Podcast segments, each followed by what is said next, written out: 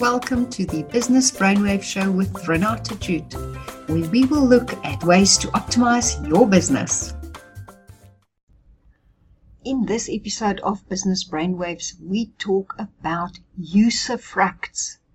Yes, that is a strange word, and you may never have dealt with it before, or you may have heard about it before, but it's never really mattered much. So let's look at what this means what it means for an estate and for a business. Oxford Languages defines a usufruct as the right to enjoy the use and advantages of another's property short of the destruction or waste of its substance. Or in simpler terms, a usufruct is the legal right granted to a person in respect of the property of another person.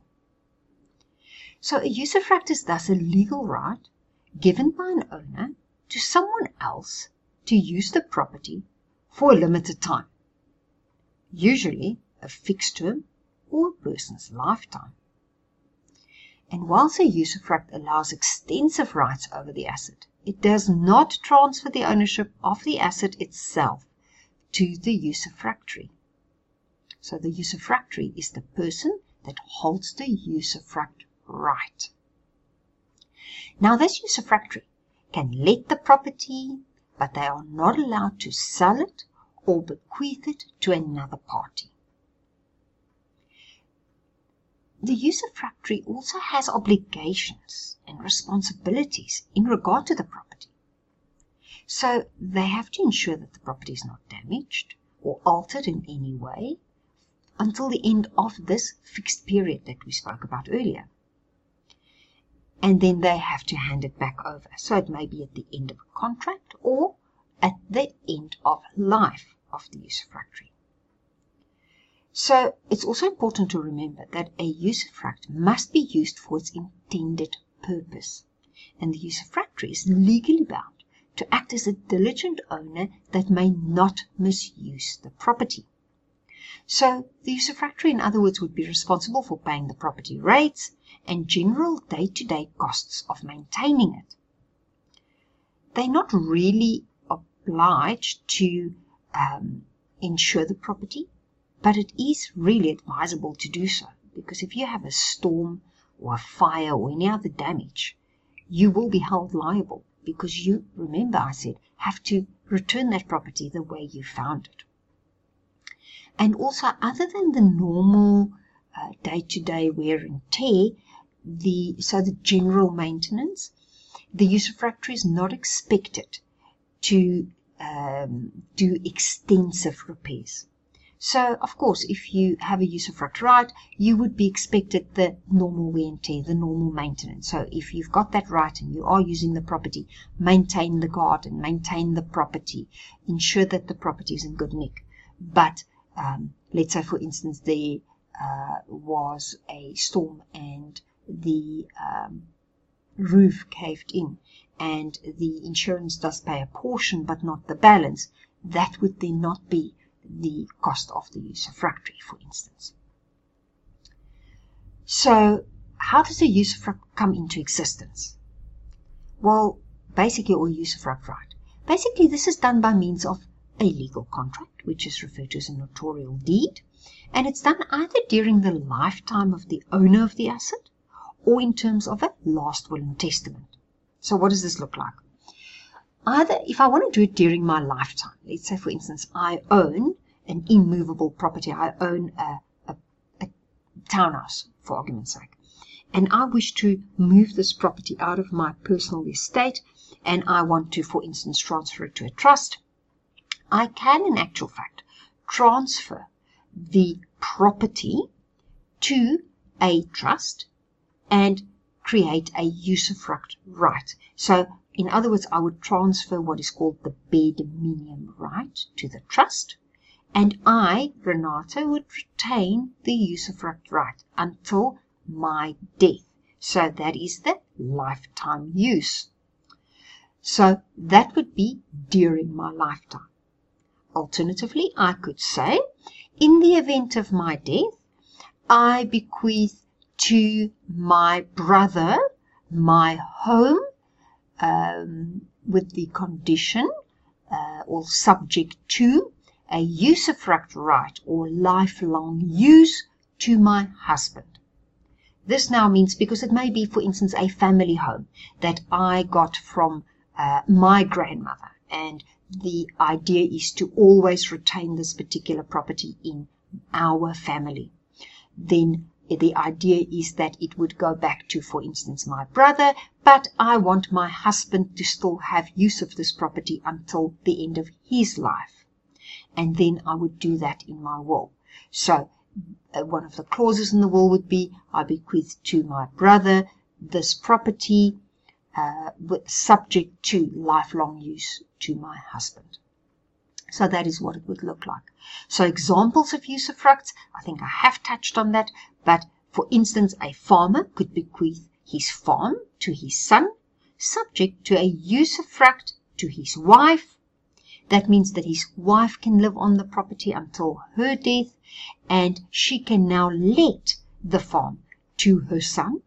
The son could pay rentals to the mother, and that means that she now has money to survive. So this is a way for her to um, be able to be financially independent um, and she has a roof over her head. So that would be the one way. Or, for argument's sake, we could have uh, in his last will and testament, a husband leaves a home to his child, subject to lifelong use to his surviving spouse. So, again, that would just say that the person can live there until they die or until they decide that they no longer want to do so, but that is really until they die. So, the interesting part for me, because we all know how much I love me a sum, is how do we calculate a usufruct value? Because, I mean, it's all well and fine to say, yes, I'll give you a usufruct, but this thing is supposed to have a rand value. So, these, once again, with all things that needs to have these values, there's a step-by-step process and a formula. And this has actually been set out uh, for us. So step one. Now let's say, uh, remember we can do this for many different types of property. We're not only talking properties with roofs on it. It can be company shares or shares. It can be um, other assets as well. So it's not just properties. The, just the most popular would be properties with roofs on it. So, or vacant stands. So step one, we first need to determine a fair market value underlying this asset. Generally, for deceased estates, we would look at a sworn valuation for a immovable property. Then, step two, we have to um, establish the annual value of this right. So we've now established the market value, and then we have to uh, establish the annual value. And then lastly, this annual value of the right is then capitalized by discounting the annual amount over a certain period. Remember, we said it's either the lifetime of a person that is now going to have this usufruct right, or it may be a fixed term. So for argument's sake, if I wish to have a, a, usufruct right to a trust or a company, it would be a fixed 50 years. Or if it is to an entity where we cannot in actual fact determine the life expectancy at this point, it would also fall back onto a 50 year. And that's also, I could even have a usufruct for 20 years or 10 years. Okay, so this this uh, life expectancy, whether it's the fixed or the life expectancy, there are certain tables that give us the um, the fraction, if I want to call it that, that we are to use in this calculation. And those tables are set out by the Estate Duty Act. And the link is uh, available in the write up for this podcast. But so, so we've now, step one, we established the, or we, we uh, found the fair market value. We then established the annual value, and then we capitalized that annual value over the certain period. So now rather than going and breaking our brains, let's rather look at an example. So we're talking about a fair market value of the property of 6 million. We want to annualize that and we want to determine a usufruct value for a male aged 50. And when we talk about aged 50, we are talking age next birthday. ANB. So whenever you work on a usufruct or a limited right, you will always apply the age next birthday and you need to know whether it's a male or a female because those tables A and B will also have different values for the male or the female. So we take the fair market value, 6 million, we times it by 12% because we are now creating the annual value. And then to get the usufruct in favor of this male aged uh, 50 next birthday, we then have to times our amount by the life expectancy table amount. So what does that look like? It's 6 million rand times 12% gives us 720,000.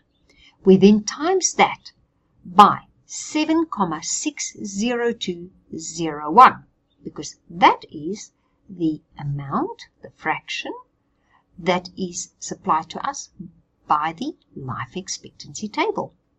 And this then gives us a usufruct value of 5.473447 million. So 5,473,447 rand and some cents. So I started with a market value of 6 million and I ended with a usufruct value of 5.4 million. Why is this important? Because the 5.4 million is what we will be working with. Now, what is the estate duty implications of a usufruct? And man, if I tell you how often I've heard that, oh, it just disappears. No, it does not. The usufruct value does not just disappear. That right of use that you have has a value. We've just established that. That 5.4 million is an actual value. And as such, that means that when someone dies, there's an amount to be paid. Because as we all know, death and taxes. So, what does that look like? Now, to explain this a bit, I will use two different terms. I'm going to refer to a commencing usufruct and a ceasing usufruct. Let's start with a commencing usufruct. This type of usufruct commences, in other words, it starts on the date of the contract uh, that we discussed earlier, or as per the conditions in the will. So remember we talked about this townhouse that I was transferring to the trust during my lifetime? Okay, so what that means is if my age next birthday at the time of transfer of this property is 45, for argument's sake, when we want to work out the usufruct value, we would do this calculation using my age next birthday 45. Because remember, no one's died at this stage. At this stage, what we're trying to establish is what is the usufruct right that will be registered against that property when we transfer the property. So this is a commencing. Also, it would apply in the will. So for argument's sake, I leave this property uh, conditional to the or subject to a usufruct right. Now someone dies and now this property and the usufruct uh, comes in. So that is then effective as at date of death of the person passing away. But remember, whose life are we using as the usufruct value? It is the person that has the benefit of the usufruct, not the person that passed away. The person that passed away was merely the owner of this property. And it is in this person who passed away's estate that we need to bring the value of this usufruct in for calculation purposes of estate duty. But the life expectancy we will be using is the person who will have this benefit. Think about it logically. How do we work it out? How long will this person have benefit of this asset?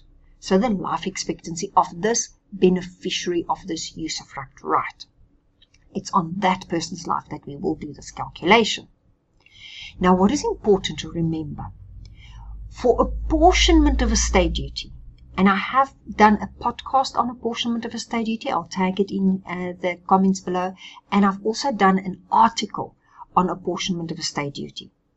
So for apportionment of estate duty, in this event, in other words, a commencing usufruct, a starting usufruct, the usufructuary, in other words, the person that is now getting this right, will be the person liable for the estate duty that accrues to this specific uh, asset, so the specific uh, estate, this usufruct value. Good thing if the usufruct uh, person, uh, the beneficiary of this usufruct is the surviving spouse, then we do have the 4Q deduction on this value.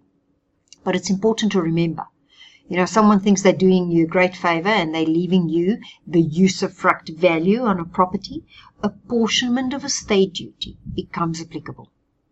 So do remember that. Okay, now the next one, a ceasing usufruct. What is that? A ceasing usufruct means it's a usufruct that comes to an end. It stops. Okay, so the usufruct ceases either at the end of the period or at the death of the party that has the usufruct. So now remember, earlier we said that we uh, are transferring the property to the trust and I myself retained the usufruct. Now when does it become a ceasing usufruct? Basically, when I die, that usufruct right comes to an end. So it's a ceasing usufruct. Now in that case, the usufruct now ceases and um, the value again gets calculated. And remember, use of usufruct value is always calculated the same way.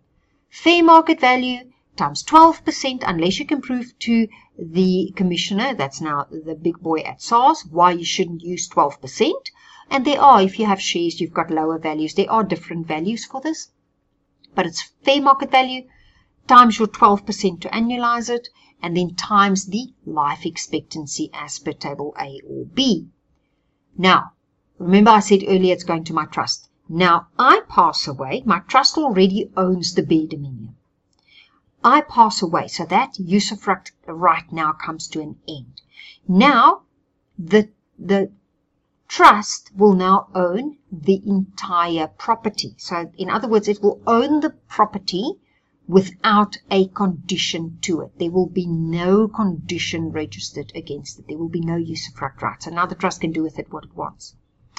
But again, we know that we now need a value for that estate, for my estate, because I've now passed away and I had that usufruct right.